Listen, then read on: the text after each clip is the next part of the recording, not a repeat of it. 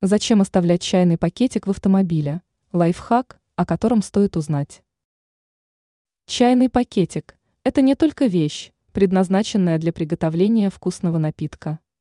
Мешочек нередко приходит на помощь в различных бытовых ситуациях.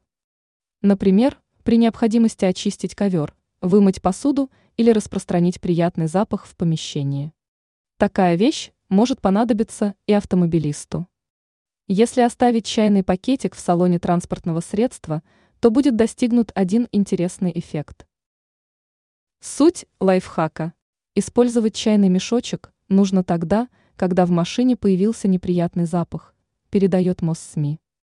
Достаточно просто оставить пакетик на поверхности, перед лобовым стеклом или на сиденье. Спустя некоторое время лишние ароматы исчезнут. А все благодаря тому, что мешочек поглотит зловоние. Но есть два важных момента.